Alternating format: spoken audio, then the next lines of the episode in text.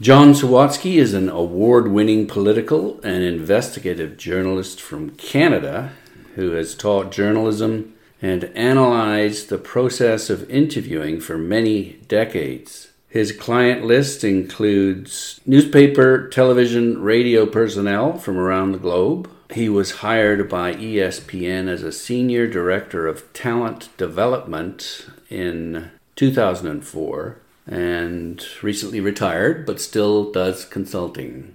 We're here at his home in Burlington, Connecticut to discuss his life's work. Welcome to the Bibliophile. Oh, thank you, Nigel. You were born in Winkler, Manitoba. Winkler, Manitoba. Tell me about that town? When when I was there in the 50s, I was born in 1948, and uh, it was one square mile, 12 blocks each each direction and uh, uh, there wasn't much going on. It had a golf course, a six-hole golf course, Okay. if you can imagine. That was about it. So what? Yeah, you played it three times to get a, your regular score. Yeah, but I, I, I never even set foot on the golf course. I was too young. I was like six years old. Okay. Where where is it to the, relative to, to Winnipeg? It's uh, 75 miles southwest, mainly south, a little west. It's you know about 12, 15 miles from the North Dakota border. And your parents farmed or? My father was a car dealer. Uh, he was started as a farmer, and then he became a photographer. Had a photo studio, and then he went into he became a Dodge DeSoto dealer in in Winkler. And the um, the winter of 1955-56 was a very severe one, and we got stuck in snowdrifts once on the trip to Manitoba to Winnipeg, and we had snowdrifts in front of us and behind us. We were just stuck, and it looked pretty grim there for a while. And that winter was the one that convinced them they wanted to get out. And so um, he sold his. Uh, he was a partner. He sold his half of the car dealership, and we moved out to the Fraser Valley in British Columbia. Okay. And he went back into photography instead of a photo studio in Clearbrook, BC. That would explain why you worked for the Vancouver Sun then. So I basically grew up in British Columbia, you know, about uh, 50 miles outside Vancouver. A great place to grow up. You know, like we could drive into Vancouver anytime. You had the big city, but we still had the small town life in, in the middle of the Fraser Valley, you know. We were two or three miles north of the American border, so we could flip across the border if we wanted to. Uh, There was no pizza place in, in Clearbrook or Abbotsford. And so we had to go to Bellingham, Washington to get pizza back in those days. Okay. You know? and the bowling alley was also south of the border. So uh, The you know, important stuff. the important stuff. I remember uh, the Abbotsford Air Show. We lived. My father eventually went back onto farming, and uh, uh, our farm abutted the uh, Abbotsford Airport. hmm So uh, while we were planting raspberries, it, and the Abbotsford Airport, it was the backup to the Vancouver Airport when it got fogged out. And it was also the training ground for CP Air, it was then known. And so while we were planting raspberries, right beside us, all those big, massive 737s were coming in and just landing, touching down, and then taking off again, and then touching down, taking off they're training their pilots there, you know. So I guess you washed off those raspberries before you ate them. Where did you study journalism? I never studied journalism. I didn't. No, never went to journalism. Hmm. I always joke. I mean, Probably I, a good thing. I've taught at various journalism schools, Yeah. And I always joke that I probably wouldn't have qualified to get into journalism school, but I still taught there. And uh, no, I, I took um, economics and political science at Simon Fraser University. Well, it's kind of interesting. I was always a political junkie as- since I was like eight years old. hmm Followed politics, and uh, W.A.C. Bennett? You follow him? Oh, Wacky Bennett, yes, Yeah. absolutely. And I eventually got to interview him a few times and covered him a number of speeches. He, uh, he, this was very late in his career, but He was quite a character, wasn't he? quite a character, you know, Yeah. like one of the last, the last of a kind, you Mhm. know, and that you don't really see around anymore. What kind of kind? Well, he's the kind of guy who changed histories. I mean, um, uh, he had trouble finding a party, so he basically latched onto the Social Credit Party, party which at the time was a funny money party, and he changed it into a conservative party. And he basically went out and he was a millionaire, Yeah. and he went out and bought elections, and uh, uh, started this party from nothing, and became premier of the province. Who absolutely ran it for 20 years uh, put the province on highways. I mean, he did a lot of things, but he also was very odd and a bit of an iconoclast. hmm But anyways, at university, I was into politics, and uh, I ran for student council and got elected. And I remember walking into my first student council meeting, and I was just walking through the doors, and I saw the big round table where the counselors all sat around. And off to the side was a little rectangular table, the press table. And as soon as I walked through the door, I said, My role is not there, it's at the press table. Like I just knew it, hmm you know? Yeah. And I actually wanted to resign as a politician. And, uh, but of course, I'd just been elected. You can't just resign. So I served out my um term as a as a counselor, student counselor, and uh, didn't run for re-election and went straight to the student newspaper and found a very happy home there. And uh, that led to a job at the Vancouver Sun as a reporter, where I started just as night shift covering the city hmm under city desk. You were distinguished in that role uh, over time, and uh, then you got into investigative journalism and, and wrote a number of uh, important books. I like to get into things. The the problem with daily journalism that I, I struggled with. I mean, it was good. It's it's a good for adrenaline, hitting the deadlines, you know. And Mm. Vancouver Sun had three deadlines a day. And it's it's good hitting those deadlines, and that's. But you know, once you get the story and it's over, you move to another different story. You have to start over from zero again. You know Yeah. completely, particularly if you're a general assignment reporter. And I wanted to get my teeth into things, and you know, and uh, so I started becoming an investigative reporter, and I started doing the energy beat too, hmm which turned out to be a very good decision because energy in the early '70s. I mean, I started at Vancouver Sun in October 1970, and uh, by '73 you had the oil crisis, and by then I had developed myself as an energy reporter and as an investigative reporter. And so I was the guy. I was living on the front page, you know, and it was it was really good for, for the career. Uh, and basically, on the basis of that, I got sent to Ottawa, way ahead of my time. I never, uh, like, I didn't go through the grooming process. I But you still- got exposure early on, and yeah, I was still working and- night shifts and stuff, but going from night shift in Vancouver Sun to covering the you know the Parliament Hill in Ottawa, that's that's quite a jump in one swoosh. So, but that's what happened. And then, of course, when I got to Ottawa, uh, that's like being in heaven if you're a political junkie like me. You know, and here I was, you know, on Parliament Hill, had the run of the hill, sticking my head into doors of various MPs. It was good, but it was also the easiest journalism I ever did in my life because everything comes to you. you know, all you have to do is stay on Parliament Hill.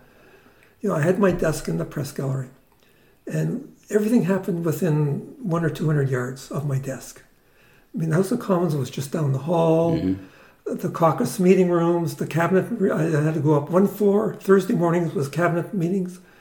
Uh, one floor, one hall down, and I'd be waiting outside the door of the cabinet meeting, you know, to get, you know, the press conference theater was just across Wellington Street. Everything was there, and it was served to you. It was, it was just too easy. So I decided to go get back to my investigative roots and uh, started to take deeper projects. And that ultimately led me to the most difficult thing I've ever done in my life, you know, and not, not only the most difficult journalism, the most difficult anything, including work on farms and anything like that, any manual labor. Uh, and I got involved in investigating a story about RCMP illegal activity. And that started off the whole security intelligence thing. And that absolutely was hard. It was hard because what? Your life was threatened? No, not threatened. Um, well, maybe a little bit later, but I mean, that wasn't the. It was a. Nobody at that time figured the Royal Canadian Mounted Police could undertake illegal activity. They were still these paragons of virtue. I went down into the um, Library of Parliament. That's a beautiful, beautiful, beautiful building. I went down into the basement and pulled up some old Royal Commission reports, and I read this report from on security, which came out in 1969. I think it came out. Very boring, numbered, written by lawyers, numbered paragraphs and everything. In the middle of one of these paragraphs was this one sentence which just jumped out at me. You know, it, and it said, "It is inevitable that a security service will will violate the spirit of the law, if not the letter of the law." And this jumped out at me, you know. And of course, in the years before that, the U.S. had gone through all kinds of scandals about illegal police activity. You know, Seymour Hersh was doing some investigative work, and by this time, Watergate was over, and you know, all kind of FBI stuff had come out. So when you're doing this, it's like you're attacking Canada. Yeah, none of this had ever come out in Canada because we're better than the states. We would we're never better, do that. Exactly, and our RCMP is better than their FBI. You know? Yeah, yeah. And I figured this is when the light bulb went off, and I said, "Well, I mean, Canada in some ways is a very parallel to the United States, and if it's happening in the U.S., it's it's happening in Canada." And I said, "Okay, I'm going to go find some," and that led me down the track to eventually to Montreal, where there was some evidence of stuff going on but this was in the security service, which is the most secret part of of government, mm-hmm. pretty much, and uh, and a lot of it was in the French-speaking part. It was in Montreal, in in the GRC, and. Uh, that makes you look like a prejudiced as well, right? Exactly, and I didn't speak a word of French. Yeah. You know, not even I didn't even have high school French. You know, uh, when I took high school, our second language was German in the community where I grew up. So how do you get any information then? You just rely on other francophone journalists, or you have to do it in English. You see, and these guys, no, you know, they they work, they worked in the security service. They signed oaths before they went in. They didn't tell their wives what they were doing. So why would they talk to to a, a journalist from Vancouver, from the West Coast, who only speaks English? and they have to they can't even do it in their native language, you know. So it was a tough. That's pretty one. hard. it was pretty tough. yeah. Know? And uh, but you know things worked out. I had a couple lucky breaks here and there, and and the story broke, and then eventually that led to a royal commission wow. of inquiry, the McDonald Commission. So when you think about it, you know your uh, objective as a as a journalist is, is to do exactly that and to make change in the world, and, and, and as a result of what you did, having a royal commission cranked up, that's uh, that's a pretty good validation. Yeah, of the royal, and of course, when when my stuff came out, it was attacked as being crazy. It was done, uh, you know. Mm-hmm. And of course, the Royal Commission not only came out and, and verified everything, they actually went a little further. Right. Because I was very cautious. You know, mm-hmm. I figured, okay, rather than having this double source, I'm going to have to get this triple source Just to make extra sure. And so I was very careful, make sure I was solid on the facts. And if anything, I'd been a bit conservative. You, uh, at some point, must have asked some pretty damn good questions. Well, yeah. So where does interviewing fit into all of this? So, so my question then is, what kind of questions elicited the best answers when you were doing these various uh, books on the RCMP and Mulroney and, and? Well, I don't think my interviewing was all that good when I was doing that work. Where the interviewing, my interest in interviewing came up was, um, well, it started back in Vancouver when, I mean, it, it's a long process. There isn't sort of one aha moment. I started to tape my interviews when I was a print reporter back in Vancouver. And that was really eye opening because you have to listen back and hear your own tape. Uh, and I hear myself stammer, and I mean, I was just making a transcript of it. Yeah. I was just getting the information because I was a print reporter. Yeah, but just listening to yourself, you know, and I could hear the bad questions come out. Now, I didn't always know why they were bad, Right. you know, but uh, You just were un- unsatisfied with the answers, and that's defined being a bad question. I think I was embarrassed by my own voice. I think you know part of that. Mm, you know, it's just that nobody likes to hear themselves, and I mean I've coached a lot of TV anchors, and even they don't like to hear themselves. You know? well, they feel what? Uh, they feel strange. I mean, hear their, their voice come back, it, and it doesn't sound on tape. It doesn't sound the same as it does coming from their own mouth. You know. And they don't like what they're saying, or they don't like how they uh, make mistakes or stumble, or like what's the problem? They're just uncomfortable with it. Don't know why. Well, with me, it was hearing like I'm not mellifluous, you know. Hmm. Um, you are right now, though. Well, not as much as I'd like to be, but uh, it doesn't come out always coherently. And of course, you have your false starts, and you trip up on your own words and this kind of stuff, you know. Uh, and sometimes you don't seem to know what you want to ask. All the hesitations, slowness, that kind of stuff comes up, you know. And Mhm. you're hearing it all come back, you know, in almost in stereo, uh, and you just want to shirk away from it, you know. So you wanted to improve. So I wanted to improve, and so I started working on my questions, you know, and actually being more careful when I write out my questions in advance. And I remember when Pierre Trudeau was the prime minister, and I was in Ottawa covering him. There was a period of time where um, Trudeau had weekly press conferences, uh, so we all got a chance to ask at least one question every week to him, you know. Now with Pierre Trudeau, he was a very philosophical guy with him, questions really mattered. He paid attention to the questions and he'd work his way through it. And I would work my way through my questions as I wrote them in advance, you know, long before the press conference. And I write it this way. And now, if I write it this way, which way will he react? You see, and it caused me to realize there's a lot more involved in the skill of writing a question. People Right. seems to think questions are questions, you know. Yeah. I learned then that they're not. Uh, construction is important. And that was the second stage of discovery in terms of interviewing. And then, um, then I got to Carleton University, which I taught on the side as an adjunct professor. hmm And you learn when you teach. I learned a lot when I taught, you know, and uh, so I taught um, investigative. Uh, I teamed up with Joe Scanlon at first, one of the professors there, and we taught investigative journalism for fourth year students. And basically, I, I took over the class, and uh, we made it into an interviewing class because you know some of the best. This is before computer assisted reporting. Okay. Now there actually is, you know, there is a technology there to to teach in computer assisted reporting. Mm. But back then, the computer hadn't really taken hold yet. Investigative research still came from oral sources. You know, you Okay. got how do you unlock somebody's head? So how do you? Well, through the interview, through good questioning. So I had my students, and my students got involved in some of my book research. That was part of the deal.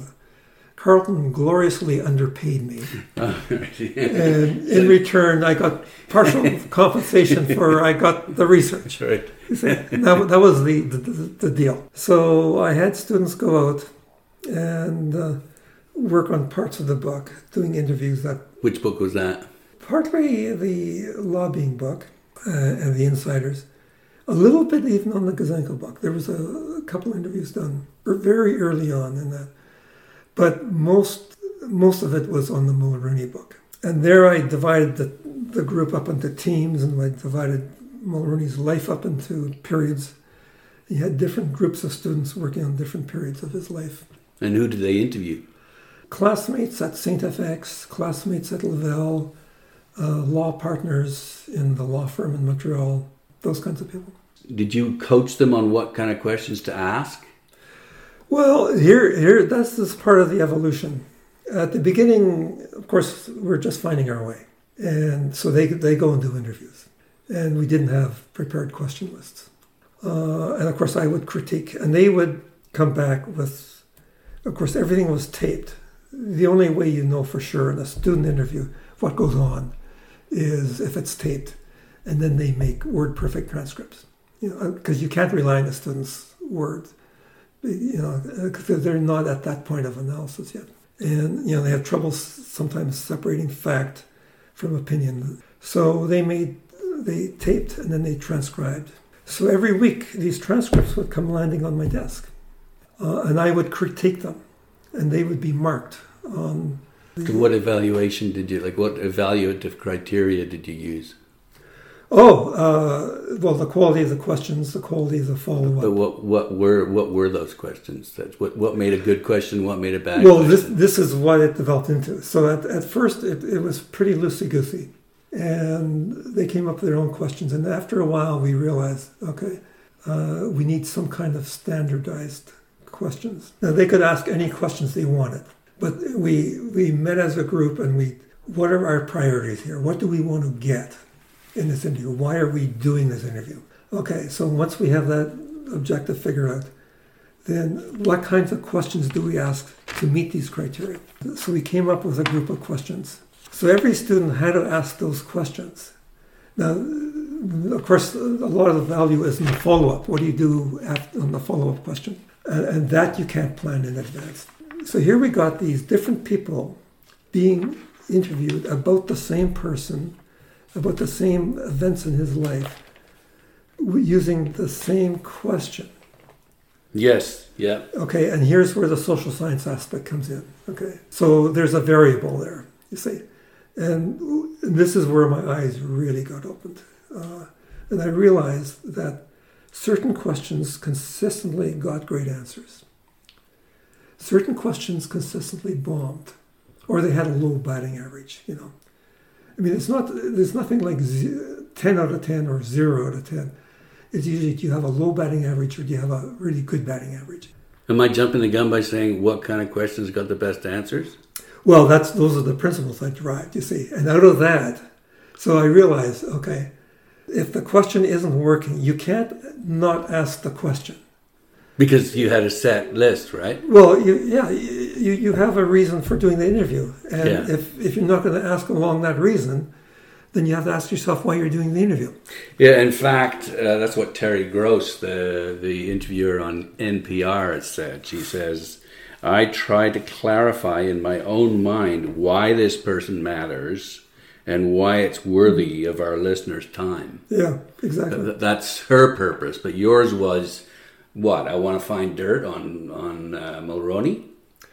No, we want to, uh, in terms of the students, if you want to ask me about my bigger overall objective, you know, objective of the book, I can happily do that. If you want to talk about the students, they, they each had their own little area. I want to talk about how you become a successful interviewer of authors primarily. Mm-hmm. I want your secrets. You you going to give me those? Oh, sure, yeah. Yeah, out of that research, we developed a, a series of principles. Now, there's two dimensions happening in the interview. Got, there's two plates you have to keep spinning. First of all, let me let me background. If, if you want to get a sense of the methodology I teach, okay, start at the beginning. There's two things we do as journalists. Fundamentally, two things. I mean, wh- what is our role as journalists? Our, our role is to inform society about what's going on in society. And- Yeah, although again, it, uh, as far as like my podcast is focused on the book, yeah, so I'm interested in getting really interesting, uh, riveting information out of an author. That, that might help society, or it might not. I want I want my listeners to be interested Okay. and not bored. okay. And I think that's what you know, author Okay, interviewers. that- so, so ask me a question, and I'll give you an answer. what kind of questions get the best responses? question, okay, in terms of if you're looking just through the narrow focus of the question as opposed to the bigger focus of the interview, Yeah. because there's the, the two aspects. What makes an interesting interview isn't necessarily what makes interesting information. Those are different things. So um, you need the right question at the right moment. Okay, and it's it's. I'll, I'll use a sports analogy like football. So before the game, the coach has a game plan. But within that game plan are a bunch of plays. The playbook is full of plays. Each play is, is very carefully crafted and defined. All, all the plays in the playbook are good plays, otherwise, Yeah. they wouldn't be in there. Yeah. But it may not always be the right play at that time. And it depends on how the defense is defending it, how Yeah. successfully or Uh, not. Is, is, it, is it fourth and 10 or is it fourth and one? If it's fourth and one, you might want to go for it. If Right. it's fourth and 10, you probably don't want to go for it, you see, and you punt. Uh, but i- and if it's a fourth and one, then the, the long bomb pass is not what you're going to be doing. You just want to get that one You yard. want you want the one yard. right. Right. And so it depends where you are, and that, that's the game plan. See, and an interview has a structure. It has a, be, uh, a beginning, a middle, and an end. You know, it has certain peaks it has to hit, and it has to come out at a certain point. Those are the big planning decisions. Okay, those are what I call the macro. I'm an old economics student, and so I just took micro and macro from economics. It's a perfect fit, you know. hmm And, and the same reason that economics divides the field into micro and macroeconomics is because they're two different sets of forces. Yeah. And same with the interview. Okay, there's the design of a question and there's the design of an interview. So you can just like you have a um, design of a tree is different than the design of a forest. You can have a healthy tree in a sick forest, or you can have a sick tree in a healthy forest. You can have a good question in a bad interview. You have a bad question in a good interview. Okay, so you, you have interview designs and you have question designs. So if you're asking me, this is why I'm. You ask me what kind of question. The answer is it depends. Okay, so if you're thinking only in terms of the question, it should follow three principles: open, neutral, and lean. Should be open-ended because those are the most powerful questions. The question is the only tool the journalist has in the interview. It has to do the work. It has to do the heavy lifting. And if you break down the question and look at the part of it that does the heavy lifting, you know, you break down the question itself into components.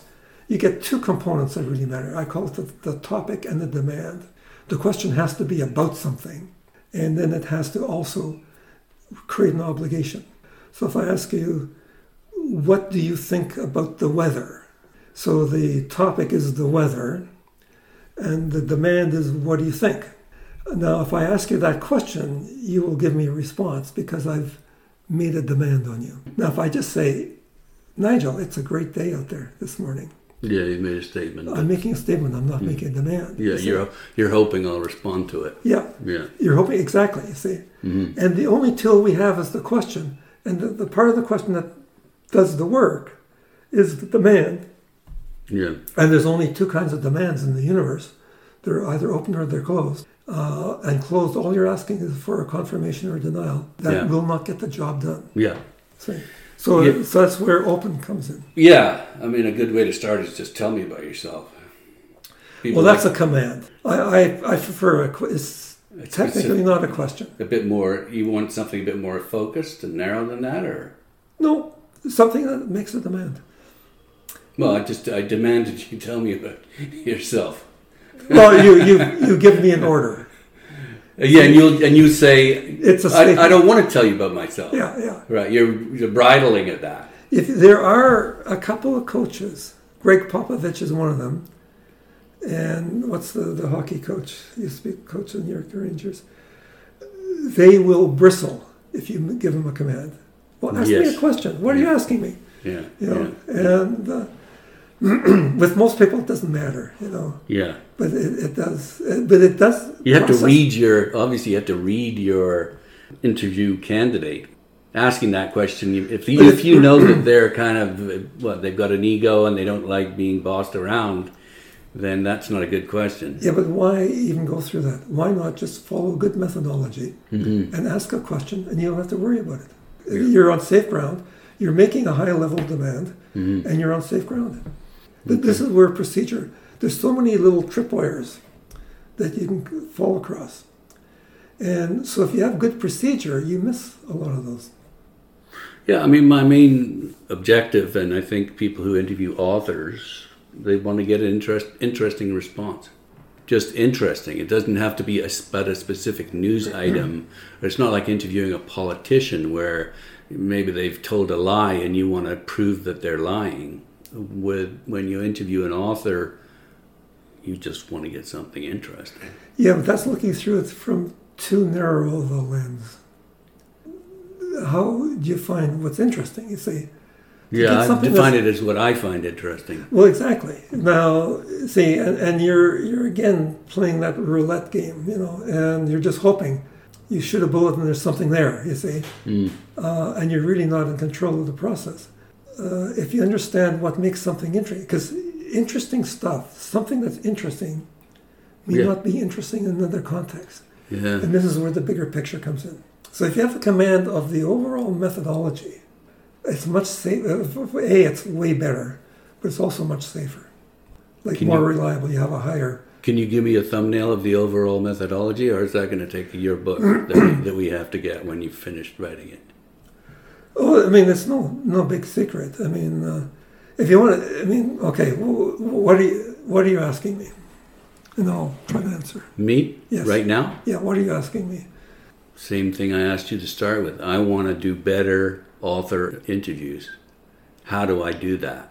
Is that too broad a question? No, no. That's that's a it's a big question, and it's it starts with knowing what your goal is. Well, the goal is to get interesting responses that thrill my audience. Okay. If you want to get interested, then you need to look at the macro context probably first. Structure the interview along a storytelling structure. Like Yeah. once upon a time and follow the chronology.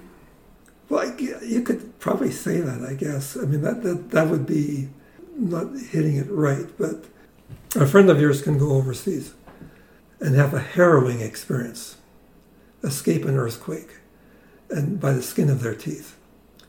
You know, and they can come back and tell you about it, and they can bore you to death with that story. And another friend can tell you about having to do the same piece of laundry three times in order to get it clean, and can have you hanging on every, the edge of every word. Yeah. Okay. Yeah.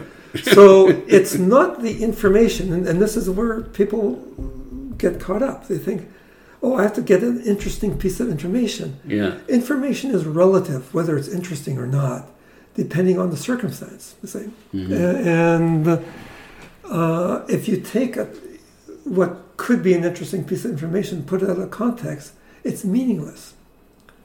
But in another context, it can have you on the edge of your seat. Mhm. You know, Mhm. and so that's the bigger. If you see the bigger picture here, uh, and that's that's the point I'm, tr- you know, want to get across. Yeah. Um, and that gets back to storytelling. What makes something interesting? It's storytelling. And what makes an interesting story? Well, uh, what makes a story interesting? I think is what you're. If you tell a story well, it'll follow a story form, and it'll be automatically interesting, even though the the information isn't significant. And what makes it interesting is the dramatic arc, the building of the arc. And it's the arc. It's not the information on the arc. It's the structure, the shape of the arc. Building up to a climax. Building up. You see, yeah, getting people involved. They want to know. They want to know. They want to know. You know. Which is what you're doing with uh, this interview. Well, thank you. um, I'm, I'm just trying to answer your questions. You're now, as the interviewer, Yeah, you are structuring the interview I am. because you choose the topics. I'm just pounding away at the same question. and you're you're making uh, you're you're uh, you're creating suspense. I Well- think. I'm trying a little. Uh, okay, well we'll uh, we'll continue with uh, Howard Stern here. You mentioned the three key uh, uh, key points in the interview. The three qualities of questions. Yes, uh, so I wrote them down. Let's see. One of the joys of working with a podcast is I can cut all this stuff out. Oh yeah. Whereas you teach people to be live on air, right? and they can't do this. Well, some of them are taped, but Yeah, yeah, yeah, but a lot of them are live. Yeah. Here we are. Uh, open, open-ended questions is what you Yeah. said. Yes, about the questions. Yeah. Uh, neutral is the second one, and here's here's what Howard has said. He's just come out with uh, a, a new yeah, book. I've seen. Nice looking book. I've read a bit of it. And what Howard says is that the most important rule of being successful on radio, ahead of, quote, nothing is casual, is to have a definite opinion, a strong one, and to back it up. For the interviewer, Correct. I couldn't disagree with that more. Yeah, I kind of figured. Yeah. I tend to agree when it's and you didn't ask necessary. the question, so I didn't follow up. I'm just needing right. No, I'm about to. I'm about to. I'm not letting you go on that. Okay. Uh, no, I tend to agree with when it's when it's appropriate with Howard. If you can come up with a a, a, a spirited defense of an opinion that's contrary to the person you're interviewing, typically you'll get a rise out of them, which is perhaps what he's looking for and I'm looking for, which is a kind of an intense response. Yeah. Well, again, it goes back to your goal. What is your goal? If your goal is to get a rise out of them, Yeah. okay, that's easy, right? You just hmm. have to throw a trigger word at them. Yeah. You know, it's easy to provoke people. But then it goes back to what do you get? You, you get a reaction. It may be an interesting reaction. Yeah. It may be, and it may even be revealing, you see. But it's luck. And you're, you're hoping. You're, you're kind of poking them in the chest, and you're hoping it produces something. And sometimes it will, and sometimes it won't. So what you're saying is being neutral always gets the right response? Always, always, always, always. There's very few rules in journalism, in, in, in interviewing. Interviewing is is not a science. Like it's not like chemistry. You put two chemicals together, you know ten times out of ten exactly what's going to happen. Mm. Interviewing is not that, never will be. On the other hand, neither is it an art, where basically you can do whatever you can get away with, whatever you can sell to the public is considered art. Uh, it's in between, it's a social science. It's like Yeah. economics. Okay. There's some science elements, but because of the human components, there's some real art elements to it as well. And also, because you mentioned human elements, the chemistry between you and me, that's really important, I think. Yeah, If there's if there's a good rapport, yeah. if you don't have a good rapport, Well, exactly, and you know how do you get that? This Mm. is where the input-output thing that I started talking about earlier Mhm. is so important. what? You have to understand who's the inputter and who's the outputter. You know, when you develop rapport, that's you know, but that's a whole. We're, we're getting off uh, tangent here. Okay. Thanks for focusing. So uh, Neutral, yeah. yeah, so there there are there aren't a whole lot of rules in interviewing. Mm. neutral is as close to being a rule as there is.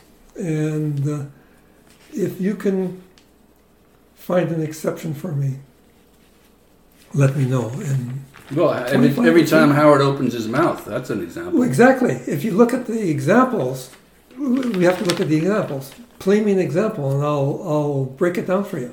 Okay. I mean, that's what I do. I break down interviews, and uh, and I will show you how he leaves stuff on, On the table. floor. Yeah, Yeah, yeah. I see. And uh, That could be what? That could be really interesting. he doesn't maximize his potential. That's a good thing, though, for him. No, it's. I mean, he, he hasn't maxed out his potential, so he's got a reason to get up in the morning to continue. Well, he hasn't maximized the potential of his guest. So he has his guest for whatever time he has 10, 15, 30, an hour, whatever. He has that guest for that period of time. And that's a precious resource, that time, Yeah, you know, and uh, uh, you want to get the most out of it. yeah. and he doesn't get the most out of his guests. So, you know, back to neutral. Neutral, I will maintain, should always, questions should always, always, always be neutral. Now, just think about it. Why are you asking a question? the purpose of the of a question is to discover something. Okay, and if you truly want to find out what the other person wants to know, why would you project a value in your own question? Why would you put your own opinion in there? If you actually, if your goal, because that, that's Well- highly influential, and it, it's distorting. It distort. It creates bias. It affects the quality of the answer. If you want to find out what's really inside that person's head, you shouldn't poison your question with an opinion. I think if if I give a really well reasoned response to an opinion that the uh, person I'm interviewing has, that's only going to get them to think harder and give me a deeper, more satisfying response. No, it, all it does is it polarizes them, and it, it makes them defend. And and you're the loser. Look, um, th- um, they're not going to say, "Oh, oh, everything I've been doing in my life is wrong." You're right. Oh, okay, I, I just got an epiphany here. No, they're going to say this is why everything I've been doing in my life is right. Exactly. All you do is harden their position. If you want to get accountability, you know, if you get somebody says, you know, they're lying to you, how do you get them to stop lying? You, you know, your method just puts a makes them dig deeper into their mistruth, and also it's an unfair playing field because in terms of when you do an interview, right? Right now, okay, of the two of us, I'm supposedly the expert on the interview, right? Yeah, So I have greater expertise. yeah. You spent your whole life, Okay. or much of it. Yeah. So if you get into a fight on this issue with me, who's going to win this? Well, I don't see it as a win lose thing. Well, but I see it as getting to getting more interesting information. yeah, but you're you're you're battling them. That it's you're you're picking a fight and you're saying you're wrong. Here, No, no, I'm not saying that. sure. I'm saying here's an alternative viewpoint. I'm not saying you're wrong at all. Of course, you're you're, you're advocating. I mean, that's that's exactly what you're saying. You're advocating that piece. You know, rather than asking them, okay, what do you think about the alternative? Mhm. How do you see it? Well, yeah, that's a, sort of like how I would say. Here's an alternative.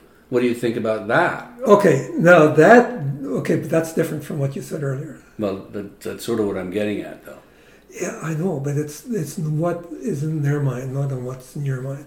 Okay, your motives your motives don't count. Hmm. Okay, if your methodology is wrong, your your motives don't count uh, because they're going to be reacting to what comes out of you, not what you are thinking inside. I mean, they're not reading your mind. So here you are talking to somebody who knows more about the subject than you do. Yeah. You're getting into a, a, a counter situation here. I'm They're not, yeah, I'm not trying to be aggressive. I'm not trying to put them down. No, I'm, no. I'm simply giving an interesting point of view that's different from theirs. Yeah, but you see, the person with the more information usually wins the argument. They can be in the wrong. If you know more about it, you You've can got more resources to call. Exactly, he has more knowledge. He has Yeah. more. He can pull up more. Oh, there's this, this report coming here which contradicts exactly what you're saying, and, and Yeah. and you don't have the expertise to counter it. But then at that point, I would say, next. I would just ask the next question because I'm happy I got information about that study that I'd never heard of before. Yeah, but you've never really put it to them. You see? Mm. This is where you leave stuff on the table. This is where the um, the irony of this is. People think to be tough in an interview, you have to really be confrontative, and and you have to put it to them. And those are what I call tough sounding questions. They're not tough questions. They're actually easy questions, and they're tough sounding. To really make it tough, uh, I mean, I think your instinct is right. You have to make them work. You have to make the gears in their mind turn. Yeah, I don't want them giving me the canned response they give to everyone else. Exactly. So how do you get them to think about it rather than defend themselves, right? Mm. Well, I- I it's guess- not themselves though; it's defending their idea. uh, rather than defending anything, okay, make them break it down and explain it to you. Then you can say, okay, if you, if you go through the issue sort of logically and say, okay, what are you doing here? Okay, and how, how do you do that? Why do you do it? Well, you know, I'm not always sure why I do it. I guess I've got myself into a rut. Okay, Mhm. But what about now? Suddenly you open up doors that weren't open before. I've Yeah. gotten people break down and confess, but you never do it on the first or second question. It's usually the third, fourth, fifth, sixth question that does it. It's it's the follow-ups.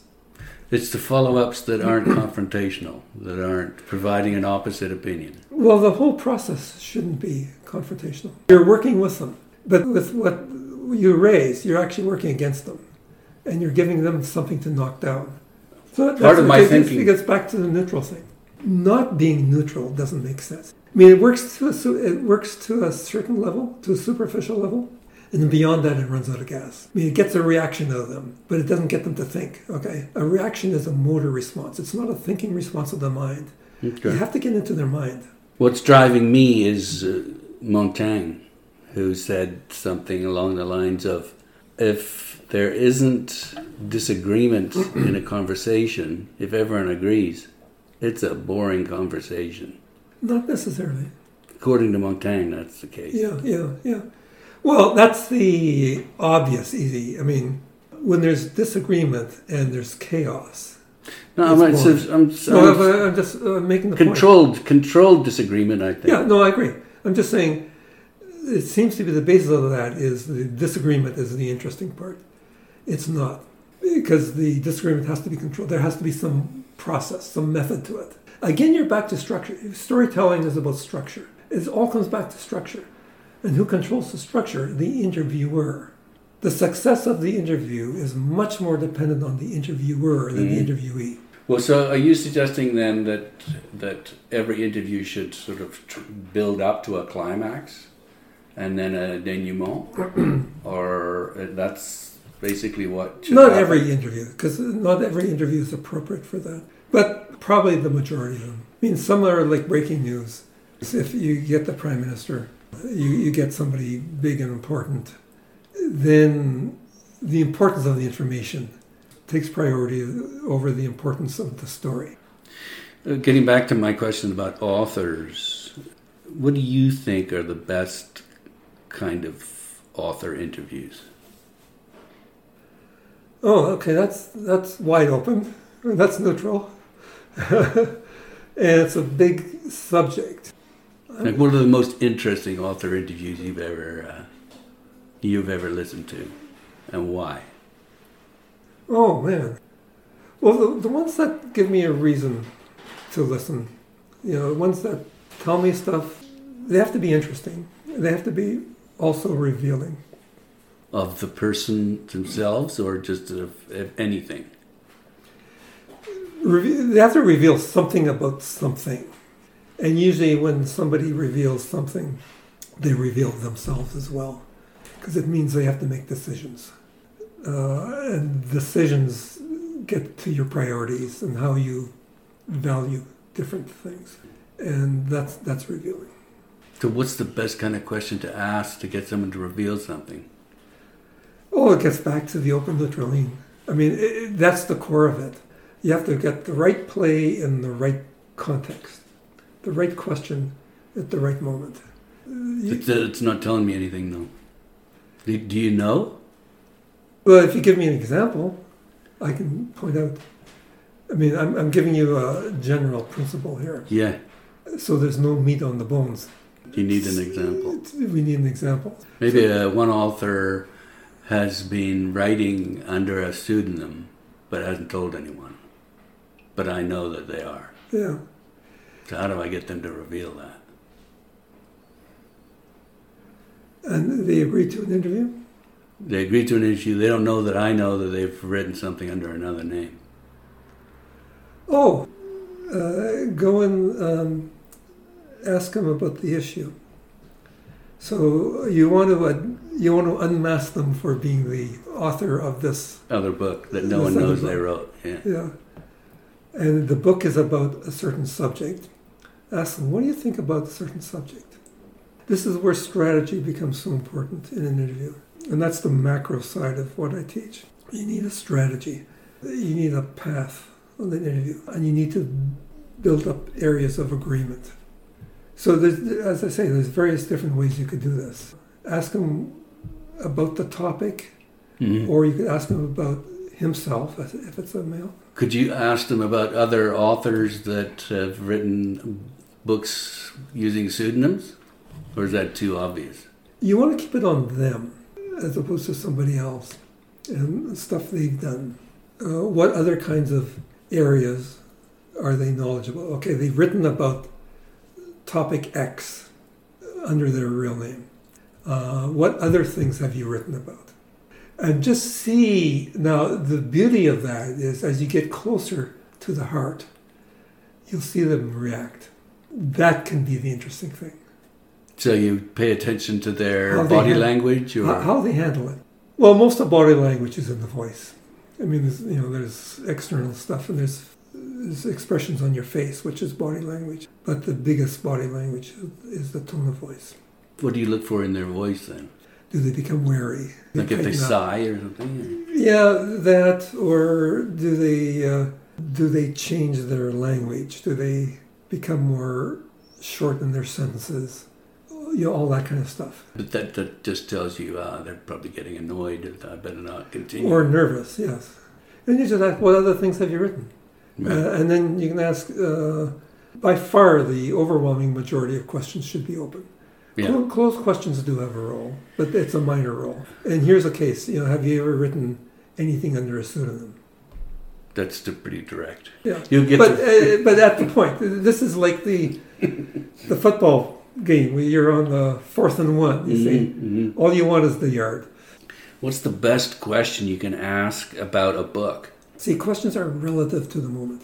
Yeah. Okay. see, and War and Peace then, or a book that you're Okay. you're familiar with. how did you come to write this book? And you have to you have to start something. See, the starting point is never exciting, Sure. Yeah. but it's so important. Uh, and the ending point, you see, the question is I can tell you what the best question is, but it's meaningless without the context. You see, so uh, the question would be something like, "What happened then? Why? How did you do it?" Those are the dynamite questions, but right, I'm giving them to you without any context, and Yeah. they're meaningless. Yeah. But in the right moment, they are really great questions. so, for example, uh, how did you create that suspense in the book? hmm Yeah, How'd you go about doing it? yeah, that? exactly. What process did you use? What techniques did you use? There's basically three kinds, like what, how, why. Those are, Yeah. the, I mean, the where, the who, and the Who, what, where, when, why? who, where, and when are low order. They're open, Yeah. but they're Yeah. low order. Yeah. The what, how, why Yeah. are the high order open questions. And basically, what did you do? How did you do it? Why did you do it? Kind of that order. How's that again? What, how, why in that order. Okay. Okay, what gives you the basic action? How gives you the process? Why gives you the reason?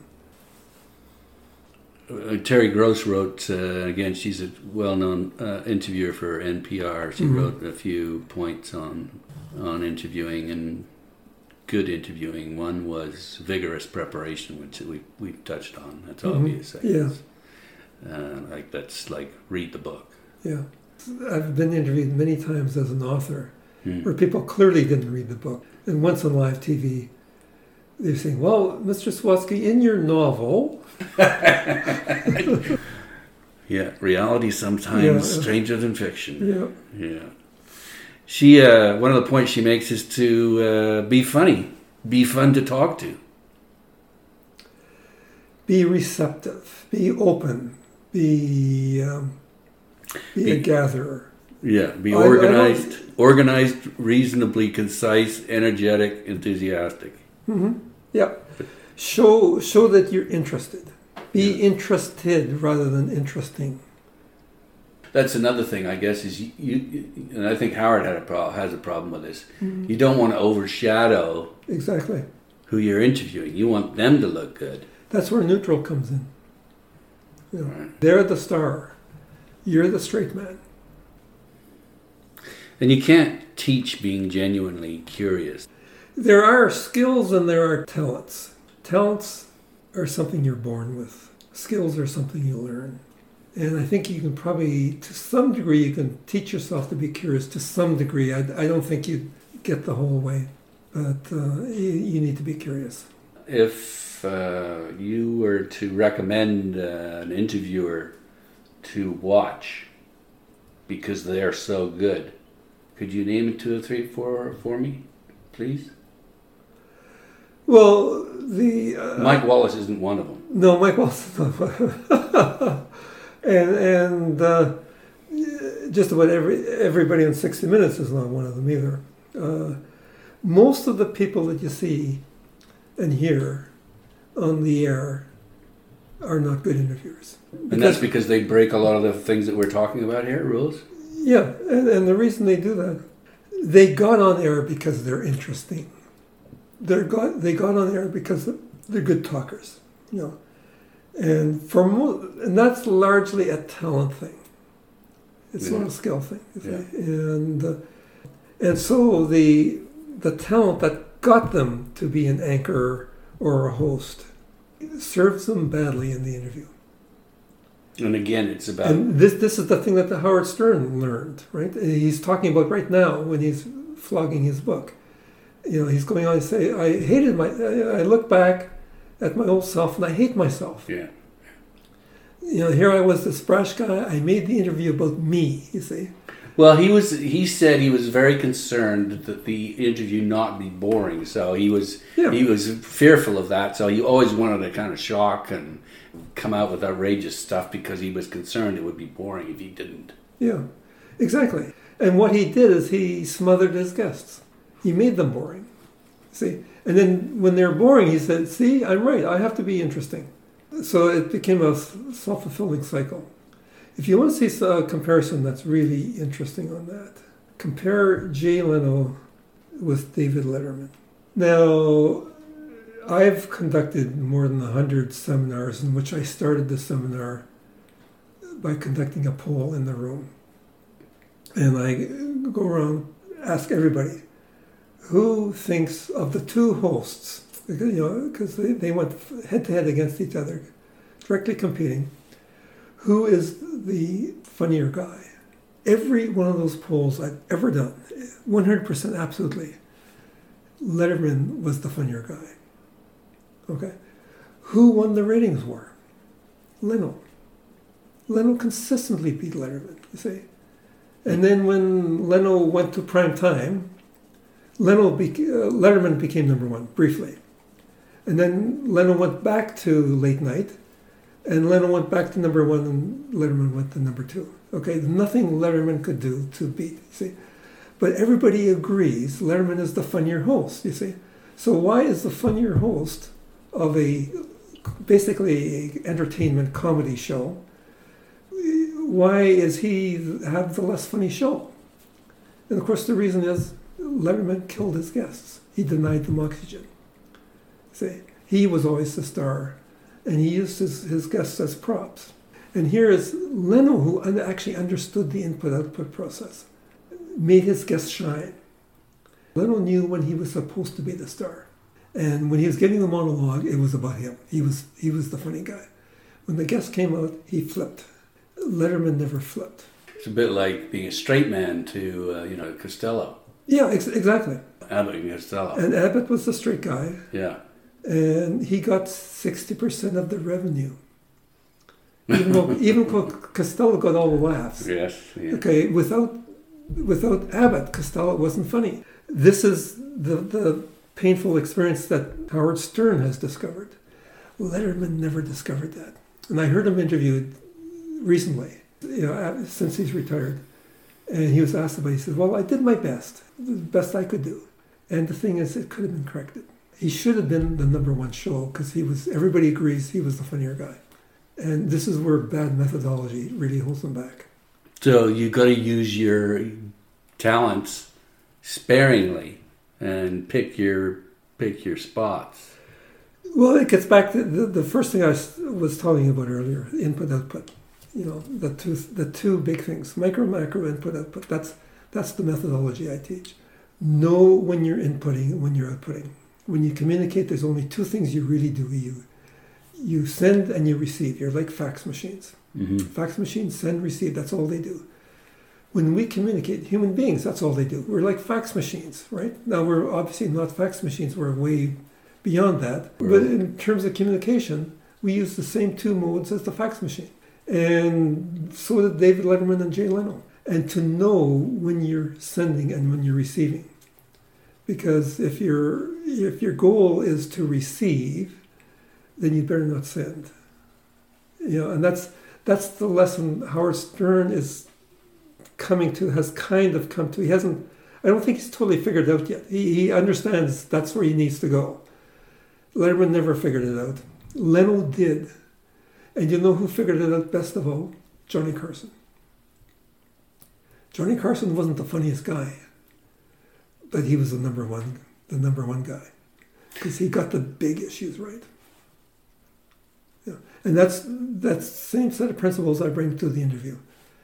You know, you gotta get that right. That's that's at that's at the foundation, because everything. If you don't get that right, everything is built on the foundation of um, sand. So you're basing your evaluation, and I'm closing down here. You're basing your evaluation on the fact that more people want to listen to an interviewer who knows about input and output and knows to let the guest shine. Yeah, people, when people are listening to a program and there's a host on, a regular host, they already know that host. And after a while, the host this stops revealing new stuff because he or she has already revealed himself, right? So the host is always the same every show. What's different is the guest. So how do you maximize the guest? And that's what should be about. So why, when the when the host is trying to interview, why should the characteristics of the host come out? It shouldn't. Okay, the characteristics of the guest should come out. It becomes a competition in a, in a sense. It becomes a competition because there's only so much time, and and uh, one person is going to prevail, and we want to put the spotlight on the guest. And, and as long as that's the goal, the channels of communication should match that goal. So this is why I say when you read up about me on the internet and people take notes, usually the notes that you see are the, like there's lots of tips and tactics that I have within the, the greater methodology. Uh, you'll see all those tips and tactics, but it, the important thing is what ties it all together. It's the big picture. You got to get that right. And then the open neutral lean makes sense. So to get a really good picture of the big picture, your big picture, because I don't think I've actually done a good job getting that, we're going to have to wait for your book, which is part of the objective of the of the guest who's on a podcast, right? I'm I'm working on the book right now. Okay. I don't have a pub date for it yet, but it's going to come out though. It's going to come out. It's, it's half written. Okay. Yeah no really a uh, real idea as to when it's going to be finished then. No, I am going to write it on my own schedule, and uh, that's good. I've written five books before, and I always had a contract. I had a deadline, and uh, now I'm I've I've reached a stage in my life where I figure I can do it on my own deadline. Anything else you want to add? No, I think we've covered quite a bit of territory. Great. Well, we'll look forward to your book uh, whenever it comes. And uh, really appreciate the time you've taken to oh, talk to me. It's been thank, a pleasure. Thank you for the opportunity. I've been speaking to uh, John Sawatsky, who is an interviewing guru who for years worked with ESPN to train their on air personalities. On air and the producers, you know, the, the reporters, the hosts, the anchors, and the producers, and a lot of the executives too. They take my course because hmm. they had they had to have the tools of analysis to you know, to assess their own personnel. Mm-hmm. You still delivering that seminar or not? I'm giving one in two weeks at the IRE conference in Houston. Very good. So if you didn't get enough during our conversation, go to Houston. Thanks again. You're welcome.